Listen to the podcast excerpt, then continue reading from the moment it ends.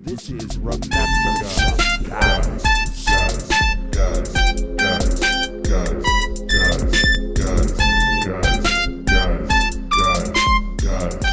Now, Materazzi did what? This is uh, going to give us a bit more of a clue. He said something. He certainly said something. Now, it happens? He's saying some more. Well, the pictures remember that guy. Show where we mine our memories for nuggets of nostalgia about peripheral players past and present. Hey there, folks. Serving as one of your hosts and leaving football in disgrace. It's me, James. fellow disgrace to the game. Diaz back with you once again, and we have a very special guest, our skipper, who can hopefully bring some honor to this podcast. Please introduce yourself.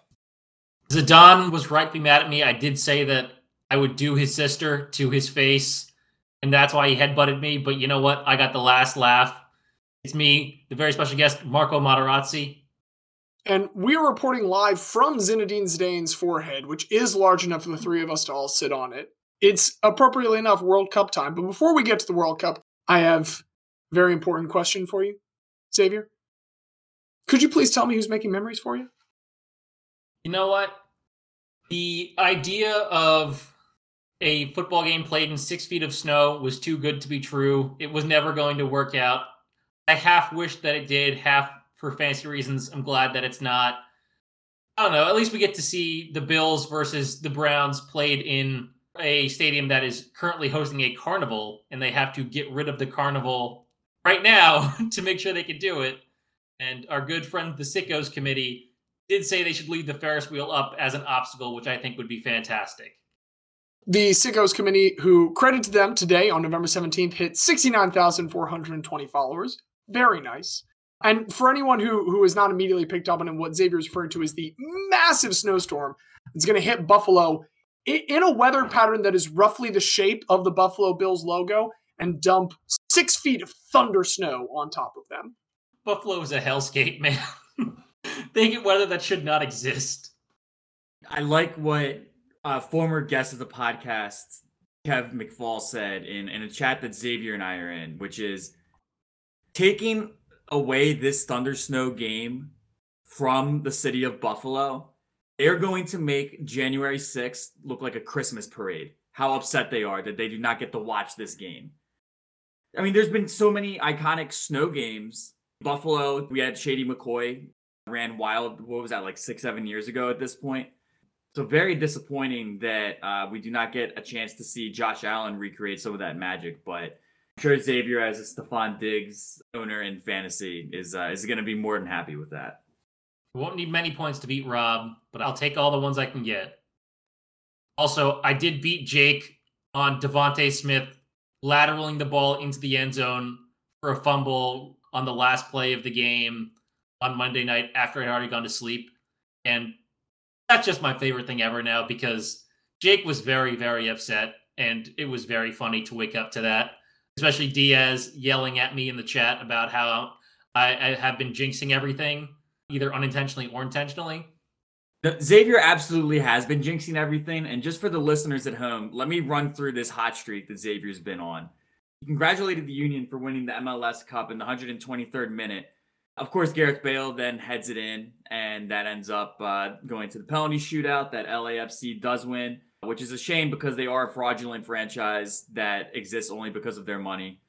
He pulls off the mush of the year declaring himself the loser of his fantasy matchup and then going to bed, which he has done before, folks. This is not the first time that Xavier said, "Oh well, dang, I guess that's it. I guess I lose," and then some miraculous happenstance happens and results in him winning.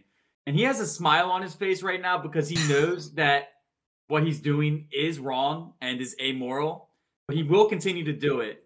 And he will continue to have a shit-eating grin on his face as he does it he's gonna mush his way all the way to a championship. And I just need the dear listeners to know that whatever misfortunes happen in your life, it's not your fault. It's because Xavier said the opposite was going to happen. You know, I, I I did have to deal with Cooper Kupp getting injured though, so I, I did get some sort of karmic retribution.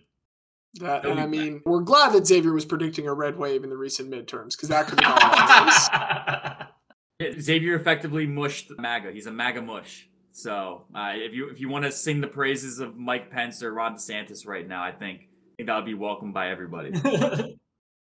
Well, Diaz, Xavier's clearly making some unpleasant memories for you right now. Is there anyone trying to balance it out in the world for you? So this isn't a positive making memories. It is an absurd making memories because when I woke up this morning, one of the first things I did is I got on Instagram and I saw a post from whether we like it or not, the football goat, Tom Brady. He made a post on Instagram. And for the next two minutes and 30 seconds, I was not sure if what I was looking at was a legitimate thing or if I was still asleep and having some like horrific sleep paralysis demon on my phone. For the people who did not see this today, uh, there, there's a new movie coming out. This- got- I was trying to figure out if you were talking about the movie. I am talking about the movie. Uh, Tom Brady is the executive producer for a film that stars. Let me just make sure I get it right. Jane Fonda, Sally Fields, Glynn Turman, and Rita Moreno. But anyway, the, the, the, premise for those of you who are blessed enough to have not seen this trailer yet is that this group of elderly women, uh, as they are approaching 80 or have already surpassed 80, decide it's time that we make one last great memory for ourselves. Let's go out, let's have a great time.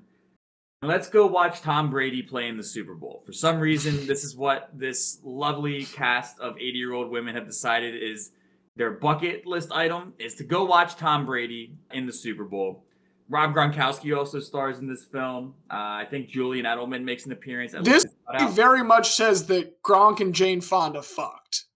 It- it is a That is that is one hundred percent something that will either happen in this movie or happens in the backstory of this movie.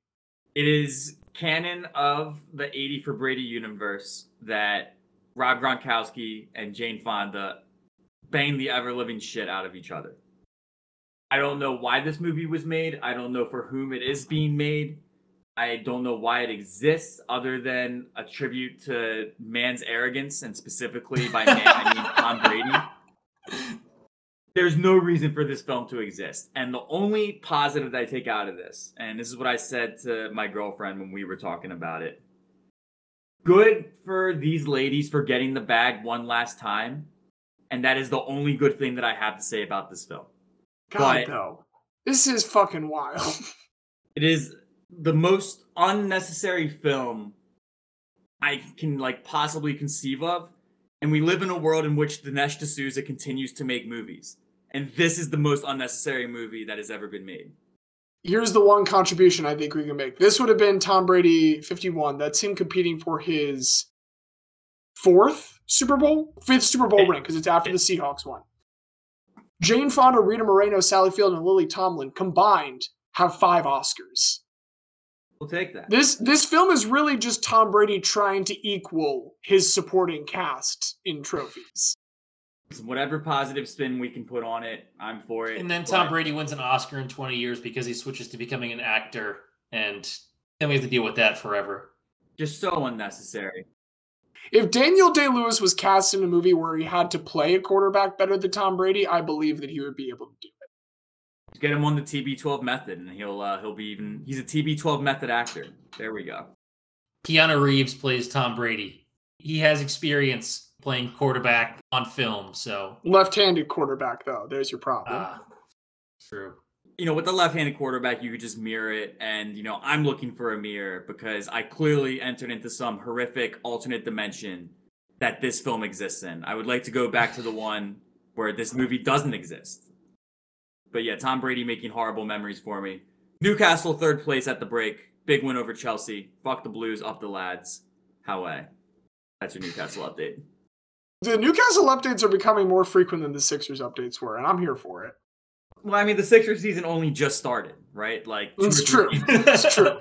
So Wait, Diaz, you didn't talk about Joe's incredible game. Oh yeah, yeah, yeah. Joel, 59 points. That that was like the funniest thing I've ever seen in my life. Because for the people who don't know this, the day before, this was on a back-to-back that Joel Embiid put up his 59 point near quadruple double, which is like an absurd enough sentence in and of itself. But the night before, Embiid in his post-game press conference was talking about like his myriad of injuries he's battling through. And he said, you know, sometimes my shoulder hurts. I can't really lift it above my head. But I'm going to keep going out there and trying to play for my team. And then he drops 59 points the next night. Now, I think Joel may have exaggerated a little bit. It looked like his arm was above his head several times throughout that performance. No, that was that was just magnificent. I think he had here's what it was. The Sixers had 27 points in the fourth quarter, and that was a close game. Joel Embiid had 26 of them in the fourth quarter. The lone additional point was on a Danuel House free throw, and that was it. I don't know. Do you think third time's the charm for MVP over Jokic? Here's the NBA MVP voting block has very clearly established their Eastern European bias. It's going to be Luka this year, and I love Luka, and Luka probably deserves it, but there's a very clear Eastern European bias at this point. Turns out Dirk is the one who does the votes. He's just been rigging it this whole time. Zaza has been rallying the Georgian people to commit further injustices. Is really what this is about him. But you know, en- enough about Joel. Enough about Newcastle. Enough about the film that shall not be named. James, I'm hoping you have some positive memories to share with us. Well, I want to start actually pointing out that Xavier is making memories for me because this episode is Xavier's 58th consecutive appearance as a very special guest on this show, meaning that he has broken the true Joe DiMaggio streak. Uh, The reason that I'm making a point about this is I want to use it as an excuse to talk about the true Joe DiMaggio streak, which is 57 games, because during that 56 game streak, they play in the 1941 All Star game, and he goes one for three that day with a double where he's later scored by a Ted Williams home run, further linking the two of them with their two top 20 all time offensive seasons there in 1941 before they end up finishing one and two for MVP. But even those two seasons, they're bullshit now. They're out of here because Xavier has surpassed them both. Xavier is officially better than Ted Williams and Joe DiMaggio, and I just want that to be on record here. Aw. I appreciate it, James. It's fine. I hate both of their teams deeply, so this is also self serving to me. I also want to give a quick shout out to a staffer of incumbent and re-elected Governor Tim Walz in Minnesota. Tim Walz was going up against an opponent whose lieutenant governor was another former Baltimore sports personality turned politician, much like Aubrey Huff. And Matt Birk, not a whole lot better. Maybe a little bit less like insane and just disgusting. Thankfully, he was also rebuked along with his running mate. And the staffer of Tim Walz proudly tweeted out in all caps, Eat shit, Matt Birk. And I just wanted a chance to quote that so that I too could share that sentiment. No, but really, what I want to talk about have you guys seen the new mascots for the 2024 Paris Olympics? yes, yes, yes. Oh my god, yes, thank you. I have not, but I know that my mind is about to be blown. Dear listener, as Diaz views this, I want to describe to you this object, which is a roughly conical red figure with a rounded top. It's got a face at the base of this cone, and then also two flaps on either side, kind of moving freely that function as arms, along with a pair of legs. There are two of them. One of them has a prosthetic leg. Okay, so Diaz, you've just seen Phryge for the first time. Phryge spelled P H R Y G E, is the 2024 Paris Olympic and Paralympic Games mascots. There are two of these objects, one of which has a prosthetic leg. Diaz, before I go any further with a history lesson about Phryge, what is your guess for what this thing is? I'm going to guess that it is a silly hat that the revolutionaries used to wear in revolutionary France. So you're absolutely correct. It, it is that hat, and here's how it came to be that way. Phrygia is an ancient Mediterranean region in Anatolia, or like modern day Eastern Turkey. It's where like King Midas comes from. They had this hat that was later conflated with a completely different hat. There was a felt hat called a pileus, and this would be given to slaves at their time of manumission, or when they were given their freedom if they bought that in Roman times. So this original design of a Phrygian cap gets combined with that, and so now this hat is associated with freedom and with the Republic, because this was during the Roman Republic's period where these slaves, once they became citizens, could in theory vote.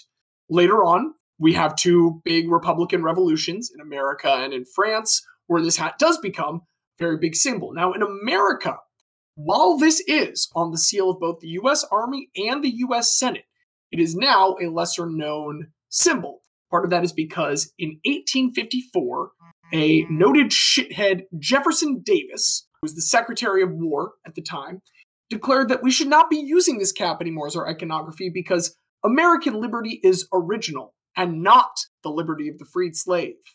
Color us surprised when seven years later Jefferson Davis becomes President of the Confederate States of America. So, Phrygian cap no longer associated with American liberty, but was still very strongly associated with France, so it has become the symbol of the 2024 Games. It is only the seventh time of the 27 official Olympic mascots where it is not an animal, it's an object instead.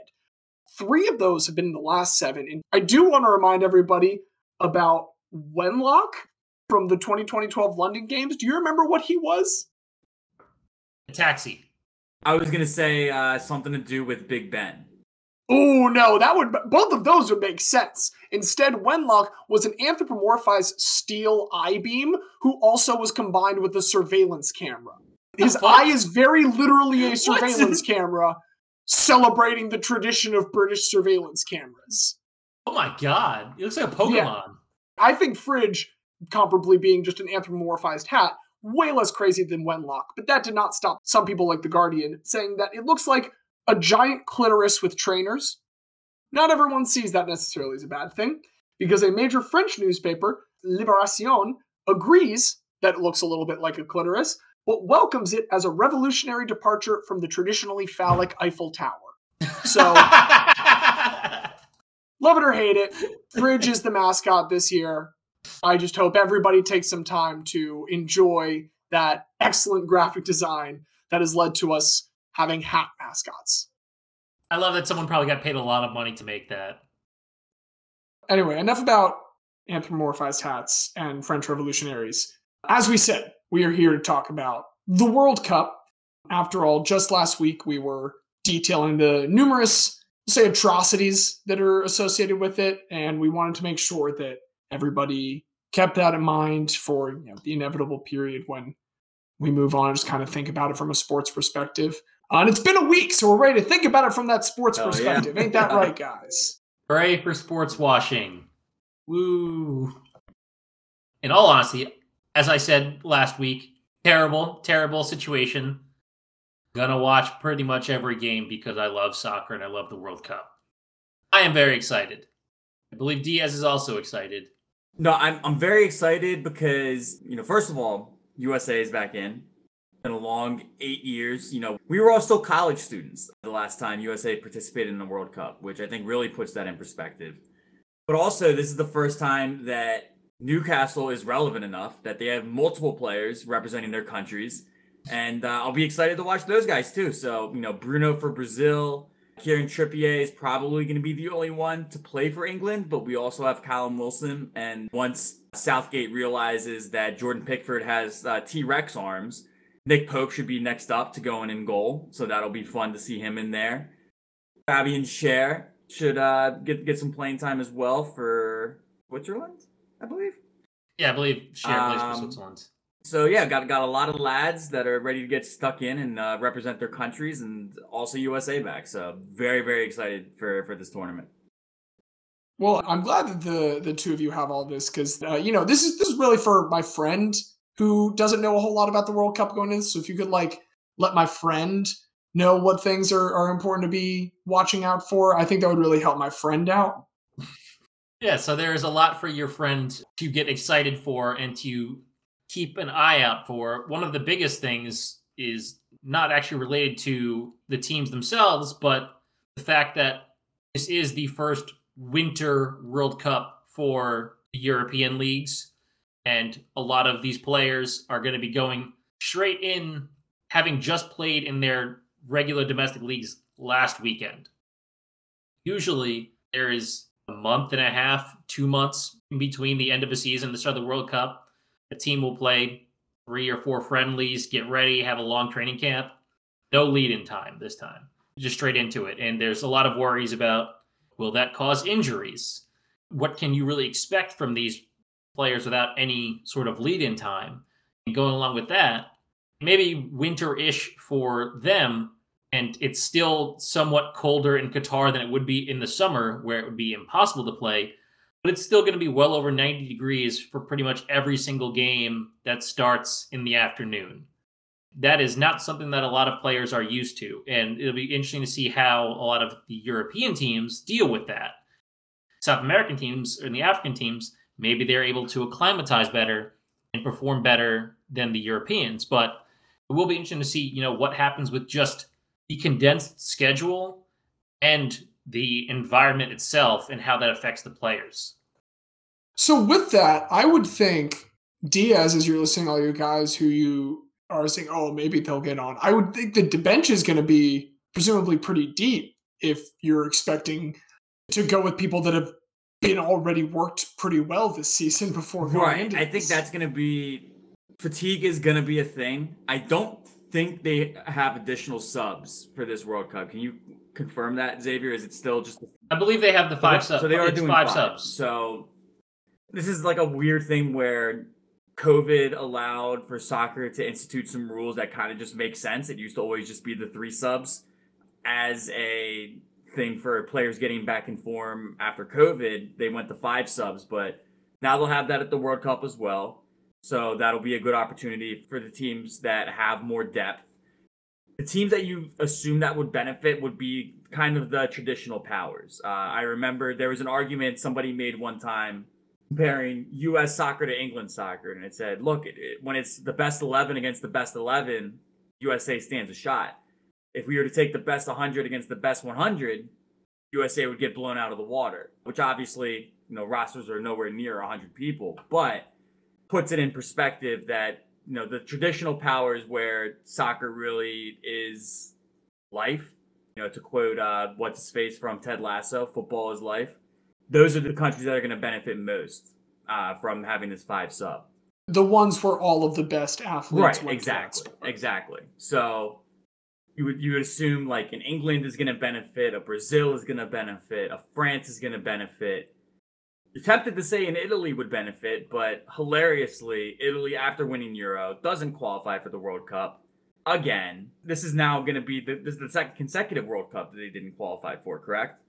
Yes, Italy did not qualify for the World Cup, then won the Euros, and they did not qualify for the World Cup. So just a, Very, a- very boomer bust. an for them incredibly right spicy now. meatball sandwich for for Italy there. They're, they're really gonna have a tough time stomaching that one. Mamma mia. And they lost to North Macedonia at home. That's why they, that's why they didn't qualify. It was a great goal. It was a great goal on a counter right near the end of the game. But yeah, they lost to North Macedonia in the playoff.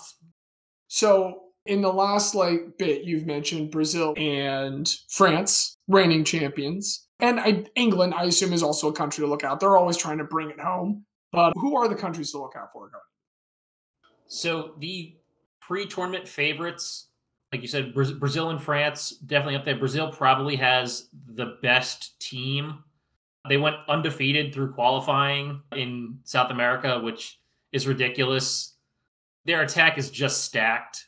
They got Vinicius. They've got the two Gabbies, Gabby Jesus, Gabby Martinelli. You got Raphinha, Richarlison. Their midfield is great, even if I'm not a big fan of Fred. You got Casemiro and Diaz's boy Bruno. Yeah, Brazil definitely one of the favorites. And it's been 20 years since they've won a World Cup, which is insane for them. Normally they, they, they like to win one every 10 years or so. So they're not liking this. Their neighbors, Argentina, very, very strong favorite.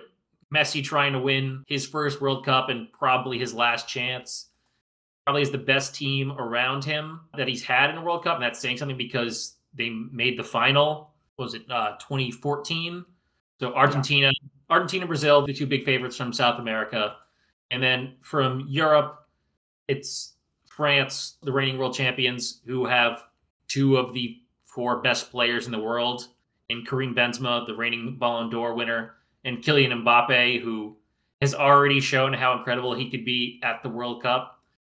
I think the next probably be either Spain or Germany, just because they're still so very well rounded in every way. But I think the three clear favorites are probably Brazil, Argentina, and France. Yeah, is anyone that I'm missing that you think should be considered one of those favorites? Well, this is where I'll, I'll lean on my former roommate Brian, and I'm gonna go straight to the books, and I'm gonna tell you who the books favor most. So Xavier nails it. The big three. Brazil is the favorite at plus 320, which is essentially giving Brazil a little worse than a 30% chance of winning the World Cup. Then we go Argentina, which is plus 550, talking about 16 to 18% chance to win the World Cup. Then we go France, 7 to 1. Spain is 8 to 1, as is England. Then we have Germany 12 to 1, Portugal and Netherlands both 15 to 1, and Belgium 17 to 1 are kind of the teams that the books are saying have a, a reasonable chance of winning the World Cup. We go a little bit further down. Uh, you got Denmark is 27 to 1, Uruguay 38 to 1, Croatia 49 to 1. Our beloved United States of America is 150 to 1. If you're, a, Yeah. if you're a Heung-min Son guy and you think he can carry South Korea all the way, you can get them at 250 to 1. And tied for the worst odds, we have Costa Rica, Iran, Saudi Arabia, Tunisia, and Australia. All you put down a $1 wager, you get 550 back if any of those teams were to actually win the World Cup. I mean, yeah, those are definitely the weakest teams. I think Iran is probably better than the other five there, but definitely the teams that you would expect to finish last or third in their group, unless there's something major. I mean, Costa Rica has gone on a run before making the quarterfinals, also in 2014, I believe, but they have pretty much the exact same team as they had eight years ago. All of their players are pretty much 35 and up, except for a couple. I don't expect them to do nearly as well this time. So I did look up just a little bit of prognostication and try and bring something to the table here. Uh, I was hoping I'd be able to find out what Paul the Octopus said, but unfortunately. Paul the Octopus is no longer He's with dead. us, so I can't bring that prognostication. What I can bring though is, I mean, Diaz, you brought us the numbers from the books. I have numbers from a different publication, the numbers from Insurance Journal, which is a magazine run by the underwriting company Lloyd's of London that has correctly called the last two World Cup winners. What they have done is used a model that just basically decides which one of the teams could be insured for the most. This includes their account wages, their sponsorships, their team demographics and ages, and all of that to basically determine the team with the highest insurable value.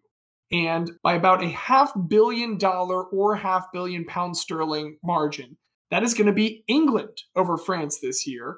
England has a valuation of 3.17 billion pounds or 3.6 billion US dollars. So that's who Lloyd's of London's insurance journal has said is going to win it based on the numbers that I know you love this Diaz. Completely ignore absolutely any soul whatsoever and exclusively look at the dollar value. I mean, that's what it's all about, right? We we don't care about stories. I mean, this podcast certainly doesn't care about the guys. We just care about raw data, baby. And uh, I, I love I love that cold analysis. One other thing that we do love is team names. And when I looked into the England Three Lions, I did like finding out that they are one of four lion teams, along with Cameroon's Indomitable Lions, Yeah, that Cameron's. Senegal's Lions of Teranga, and Morocco's Lions of Atlas. I'm partial to Morocco's Lions of Atlas, personally. Africa has the best nicknames. I think Tunisia is the Eagles of Carthage. Everyone else is kind of boring, especially a lot of the countries that are just like the colors of our flag, or the tricolor, or the blues, or the crimsons. Credit to the Welsh Dragons. All right, good good for Wales, good for Wales. But uh see, the reason I didn't put England in that same category is because they haven't won a game that matters this year. Their last 6 games in the UEFA Nations League, they lost to Hungary, tied Germany, tied Italy, lost to Hungary again, lost to Italy and tied Germany. So, their most recent 6 games, they did not win any of them and got relegated from the UEFA Nations League. And that's the thing. England has some of the best players in the world. They made the Euro finals last year. They made the semifinals of the World Cup in 2018. But usually a coach does not stay on for more than one World Cup cycle because things can get stale. And I think they're at that point with Gareth Southgate. He could prove me wrong. You know, in my own bracket, I still have them advancing to the quarterfinals. But I don't think they have it in them to go all the way this year, especially with who they would have to play along the way. But the money, Xavier. You know what? Lloyd's of London is biased to the people who live in London. Who They will actually correctly use them. they have correctly picked Germany and France coming into this year. oh, they picked the two best teams before before the tournament started and said, "Oh, look, we did this right." An octopus could do this too, as we're aware. It's not that hard to just pick, "Hey, this team's the best team. I'm Xavier, going to you pick them to win cannot and see what happens." besmirch the octopus community. There have been a lot of studies that show that they might be more intelligent than us, and given the past like few years and just like everything that's happened in humanity, I think there's a real strong argument they are more intelligent. So I think I think we need to tap into octopus intelligence more, personally. But no, you you bringing up Southgate reminded me one thing I wanted to talk about with this, and we're not gonna get into like the actual atrocities because you know we are trying to keep this more focused on the fun things around this World Cup. But I posted a link that Xavier, I know you saw. James, I don't know. Did you see that Qatar has been hiring foreign nationals to form super fan groups for the different countries? And the biggest Yes. giveaway that these are not genuine fans, that these are paid fans. First of all, they all have the newest jersey, the newest shirt, the newest like merchandise, which anybody that owns sports merchandise will tell you. Like my Bryce Harper jersey, I've had for three years. My Donovan McNabb jersey is like my favorite Eagles jersey. That's like at least 20 years old at this point. You need to throw in some faded merchandise to make it believable. That's one thing. But then the other thing, Xavier bringing up your doubts in Gareth Southgate, I'm right there with you. But the the fan supergroup is not because you know they had that classic English football chant. Southgate is our super manager. Southgate is our super manager. Southgate is our which is a definite thing that real people that aren't paid can't and say. Atrocious. It's that That's it has no rhythm. It's like I, I I could believe it if it wasn't for everything else that's already happened at the Qatar World Cup. If this was the first thing that made me raise an eyebrow, I'd say, all right, it's a little weird. That's fine. But no, I would be remiss if I did not at least mention the the paid super fans to create a, a fake atmosphere of jovial celebration, which I mean, if, any real person knows, there's no way a true English football fan is going to enjoy the games without a pint. Those people looked way too sober for my liking. Those fake fans are trying to properly set the scene, and I think you guys have done a good job setting the scene for me as we step into the World Cup now. The groups have all been selected. We go into the group stage, have started by the time this episode comes out. What is there to look for in there? Is there a group of death this year? I haven't heard about any group really standing out this season. One of the interesting things about the groups this year is that other than one group, and that's the Qatar group, Group A, a lot of the groups are really well balanced. I think there was a 538 piece about it where the ELO ratings, the strength ratings for each team, it was the lowest average between the first place team and the fourth place team in them. So there are a lot of groups that are very difficult that more than one team will, will think that they can get out of it. One of the ones that I think is pretty tough is Group H, which is Portugal, Ghana, Uruguay, and South Korea. Portugal, as I believe the bookies have, said, very, very strong team. And they have a lot of incredible attacking talent. One of the biggest issues they could have is if there are fallout from the current Ronaldo Manchester United drama and if that interferes with the international play. But they're fantastic. Uruguay has some really good attackers with Darwin Nunez and then also Fede Valverde, who might be the best midfielder in the world. South Korea, as long as they have Son fit, they can always spring an upset. And Ghana, I think, is the, the weakest team there, but Ghana traditionally does pretty well when, once they get to the World Cup. And they have a pretty strong midfield with Thomas Partey leading the way. So I think Group H, I would expect Portugal to win it, but I think any of the other three teams think that they can get out in second place. Right. Yeah. So Group H is, like Xavier said, looking like a real competitive one. I saw one metric to try to measure what the group of death is, and it took the the average world ranking of each team. And if you go by that metric, it's actually USA that is in the group of death in Group B, along with England, Wales, and Iran. You figure England is probably the favorite in that group, but as Xavier said, haven't been doing much in 2022. So, I mean, that that's a group where I, it is not outside the realm of possibility that you see Wales and Iran emerge from that group. It would be a shock, it would be an upset, but it's not insane. It could certainly happen in that group B. So, group B is looking potent. The one that just jumps off the page to me also would be group E. I mean, first off, you got Germany and Spain in that group. You got to figure they're the top two favorites to come out.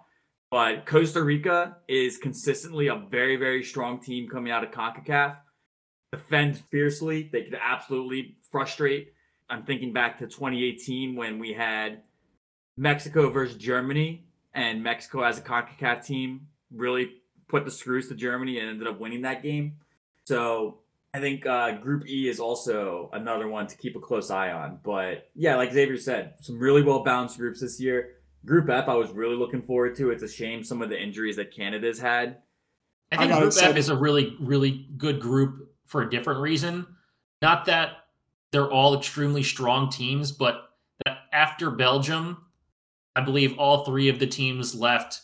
We feel good about themselves. Like even with the injuries, as long as Canada has Alphonso Davies and Jonathan David, they'll feel like they can score.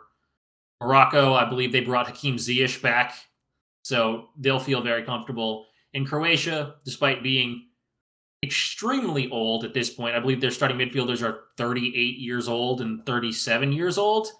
Luka Modric is still fantastic, and there's a reason why they made the semifinals in 2018. Might not be enough juice in their legs, but they could do it. They could get out of that group too. So that, that'd be a fun one. So, what are the expectations for the U.S. going in? Like, let's let our jingoism fly for one second as we talk about the group stage. What can the U.S. reasonably hope to do? It's a failure if they don't make it out of the group stage. I think that it's not going to be a walk in the park. You know, Wales are very similar level team to the US.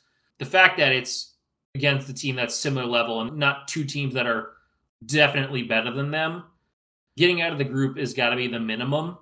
Depending on where they finish in the group, if they get out, then you can start thinking about doing a little better because who, whoever wins Group B face second place from Group A, which is the weakest group.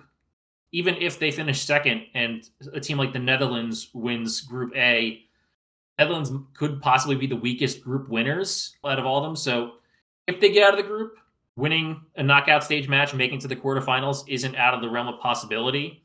That's where they'd probably run into Argentina. So I doubt they'd get further than that. But getting out of the group stage it has to be the minimum for this team and it'll also set them up great for 2026 when they get the World Cup on home soil.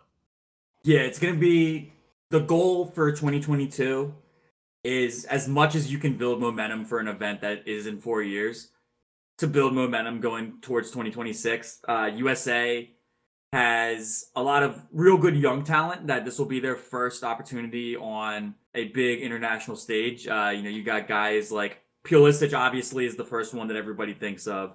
He's still not terribly old. I think he's 23 or 24 at this point. But then you got guys like Serginho Dest as well. Uh, Serginho's very young. I think Brenden Aaronson made the team, right? And I think Brenden Aaronson is 20, 22. He's So 22.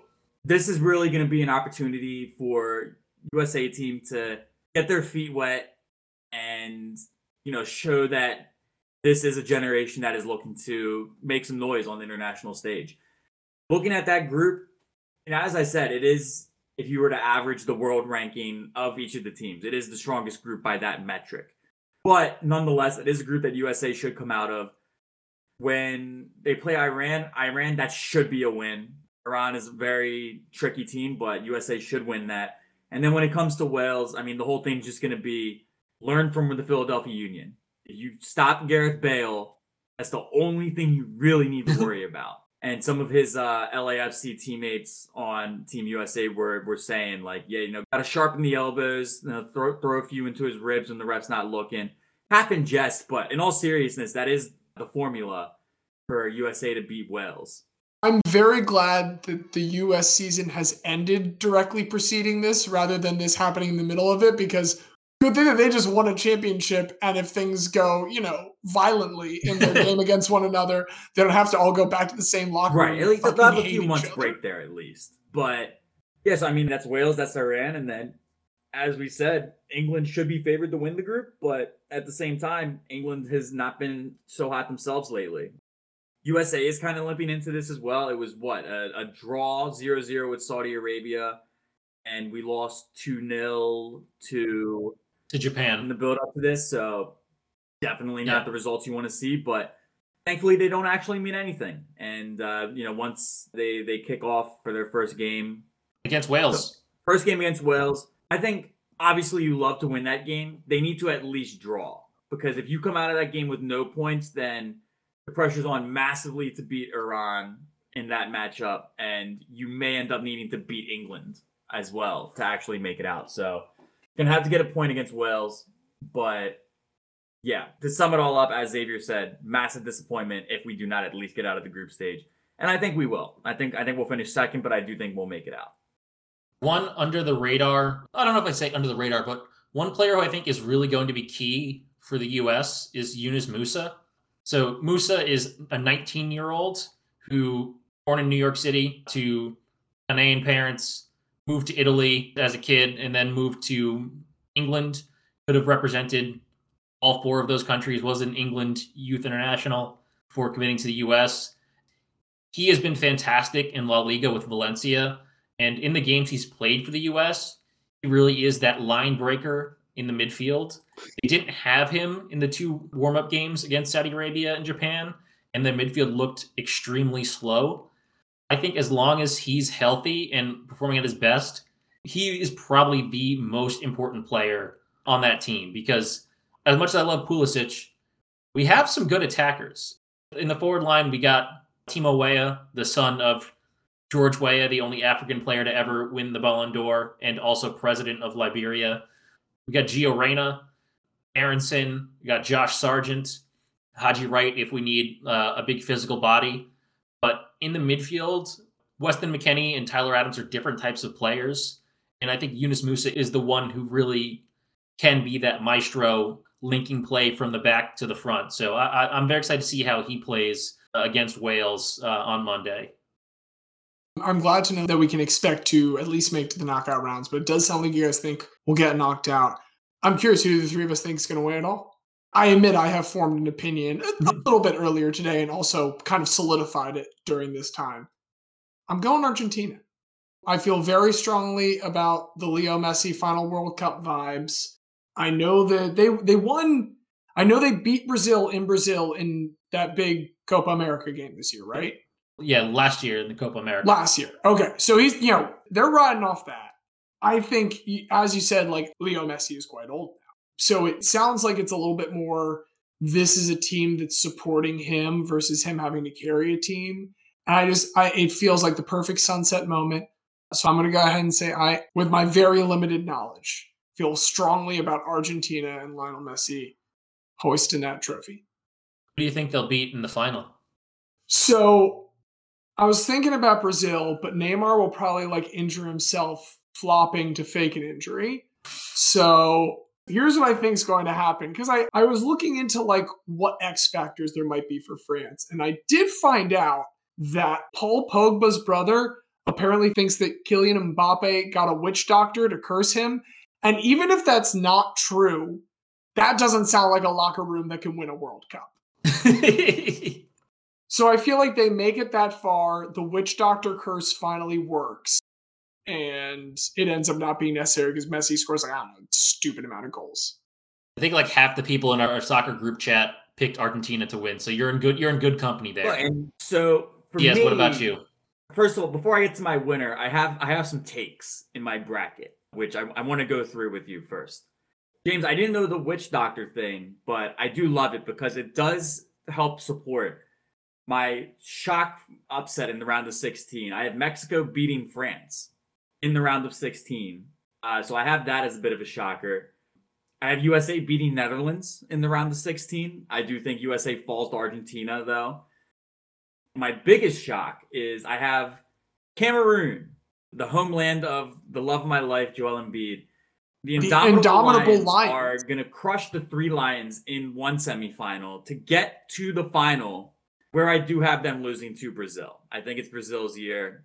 Brazil versus Cameroon. That would literally destroy Brazil the world, but I'm here for it. Cameroon's path to the final We'll see them go through first Uruguay, and they will take down Croatia. And finally, England's going to think, oh, God, we have this easy win. We're going to just take down Cameroon and get to the final. Fucking thought wrong, English. Uh, you're going to lose to Cameroon. But the real final is going to be I, I have Brazil meeting Argentina in one of the semifinals. I, I had the feeling, let, let's say that'll go 2 2 and Brazil takes it on PKs, is how I'll call that one going. But I do have Brazil winning it, and I do have Cameroon going all the way to the final. If you want to support me on that, to reach the final, you can get Cameroon at 160 to 1 odds. So if you are believing what this podcaster says and you want to make some money, throw 10 down on Cameroon to make the final, you'll get 1600 back. It's going to happen. Starting in November 23rd in Maryland, I can Just in finally do time. that online. Just in time for the World Cup. Why not? Eh, eh, throw a little support behind the magnificent Lions. Indomitable, excuse me. Indomitable Lions. Or Indomitable Lions. To Lions. besmirch that name. But yeah, Brazil, Argentina, England, Cameroon in the final four. Brazil over Cameroon in the final. Right, so we got Brazil, we got Argentina, we got the neighbors. Xavier, are we straying from the neighborhood or are we staying here? We are straying from the neighborhood. I don't have nearly as many upsets in my bracket as our good friend Diaz.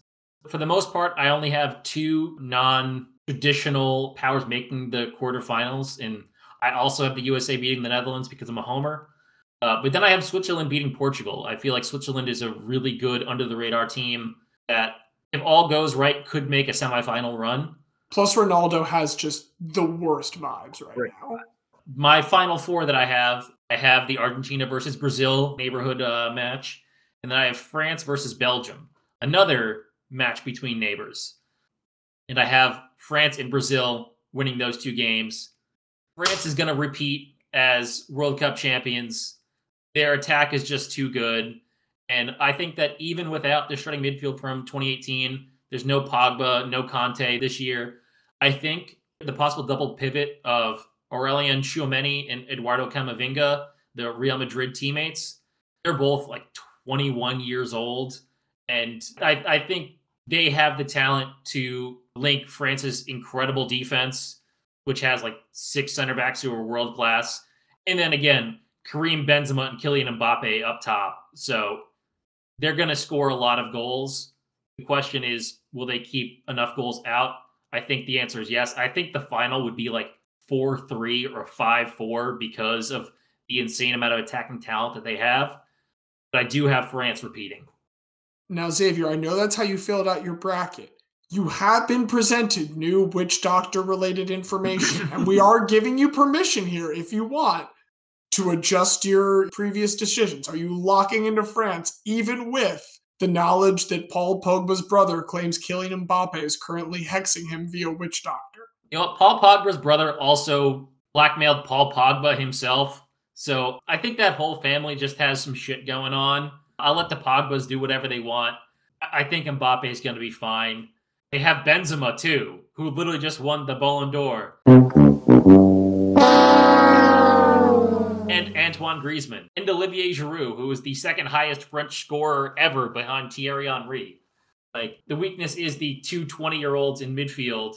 But as long as they have Varane and literally anyone else playing center back, whether it's my boy Willow Saliba, Upamecano, Konaté, I think they're going to be just fine. I, I I think this French team is really, really good. France and Brazil have the two greatest collection of attacking talent that I've seen possibly ever. But I'm also only 29, so I'm sure that some old Brazil teams in the 90s or, or before had even better. But I think that those two teams are going to have a blitz of goals during this tournament. One thing I want to chime in. So Xavier has the Swiss. Swiss upsetting Portugal. Um, I do not have Portugal getting upset in the knockout rounds because I do not have Portugal making the knockout rounds. Uruguay and South Korea come out of that group. Ronaldo does an exclusive interview with Piers Morgan again. Um, It's not his fault. Uh, while uh, Heung-min Son lifts the entire Korean Republic into the round of 16. Love Sonny. I do have South Korea getting second in that group too, but then losing to Brazil because Brazil, Brazil. is just really good. Well, there are the picks. We'll see who ends up being right. But it would not be an episode of Remember That Guy if we did not take a chance to talk about some guys. So I want to know from the two of you who you think is going to be the golden guy that emerges from this. Sort of, uh, you know, think back to Tim Howard, maybe not by any means the most influential player in that World Cup, but definitely one that kind of stuck around the consciousness more afterwards. I'm curious who you guys think is going to be the guy that gets remembered, who maybe even isn't from one of the championship teams or finals contending teams, but who lingers on So- from this World Cup. I can't call my shot with Cameroon without having some solid guy energy behind it, right? And one thing that is said about the France team is that they are actually the, the African superstar team because so many players on that French team are of African descent. Kylian Mbappe, Paul Pogba, and the list goes on and on.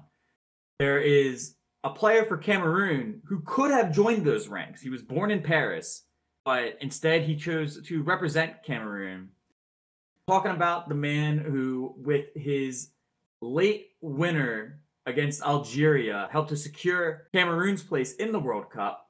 I'm talking about Karl Brilliant Toko Ekambi. 30 years old. He's a veteran of this Cameroonian team. He is not the captain, but he is a leader. And he's finally uh, finding his place in League One in France, uh, playing for Lyon. Had 38 goals across 108 games for Lyon. And if Cameroon's going to go on this run that I'm calling them to go on, there's going to be somebody that scores those dramatic late goals that push them through. And who other to provide that brilliance than Brilliant himself, Karl Brilliant Toko Ekambi. That is the golden guy to look out for in this tournament. And just to clarify, Given not name, nickname. Karl That's a given name. Toko Ekambi. Beautiful. Love it. Okay. That's someone to look out for. Xavier? So I'm going to give you two just because I think either of these two teams has a very good chance of making a semifinal run. So I'm going to give you one from Belgium and one from Switzerland.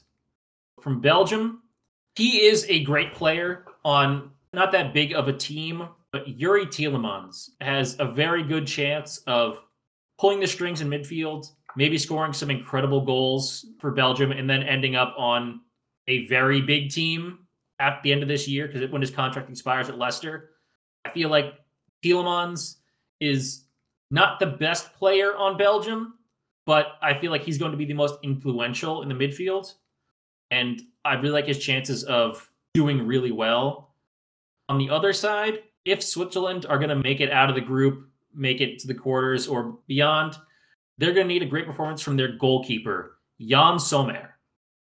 Sommer has played for a team called Borussia Mönchengladbach for the past eight, nine years. Never had Could you say, a could you say that one more time? Borussia Mönchengladbach. You can just call him Gladbach if you want. But Sommer has had a very lengthy career in the German league, or you know, a team that's usually around like the top five to six, but never really the best. But he has been a rock for Switzerland. He has over 70 caps. And it seems like whenever they're having big games, either for Gladbach or for Switzerland, he just stands on his head. There was a game against Bayern Munich earlier this year where he made 19 saves in a 1 1 draw. It was one of the greatest goalkeeping performances I've ever seen. Bayern probably should have won seven or eight to nothing if it wasn't for Sommer. I believe there's a chance that he just stands on his head and wins Golden Glove, even if Switzerland only make it to the quarterfinals, because they could just not let any goals in if he's on his game. So keep an eye out for Tielemans and Sommer. Tielemans, Sommer, that joins our, our brilliant friend from Cameroon. And then here's my pick for you. I, Diaz, set you up earlier with France getting upset because of the, you know, curse related stuff. You, in your bracket, have set me up perfectly because if Mexico indeed makes it out of the round of 16, Irving Chucky Lozano will probably be a big part of it. Apparently, Lozano did get that name Chucky from Child's Play. So, absolutely love that a bunch of 10 year olds in Mexico were looking at this one kid with spiky hair and saying, Hey, you look like the murderous red haired doll from Child's Play. We're going to ask permission to call him that, apparently, which is nice that kids in, in Mexico ask before they give you a nickname that will follow you for the rest of your professional life. He is an earthquaking talent. He has literally caused an earthquake with a goal before. I also learned that apparently Lozano, uh, who is with Napoli now, is involved in a lot of rumors swirling around about potential moves to like Man U or Bayern in the upcoming months. So the way I see it, as he enters as the focal point for pretty solid Mexican squad, who, like you're saying, Xavier, we've got somewhere from a climate where they might be a little bit more accustomed to dealing with the conditions that they're going to be in here in Qatar. I think he's going to almost see it as a contract year. This, this is a contract performance. Got to show off for the big clubs. Again, with very, very little information coming into this. Joining my Argentina World Cup pick, my pick for Golden Guy is going to be Irving Chucky Lozano to go with yours. And so those are our four guys to look out for. Mexican fans will never let the USA Twitter live that down if that happens. One thing I want to wrap up with before we head out, folks, the week that this comes out, it's Thanksgiving.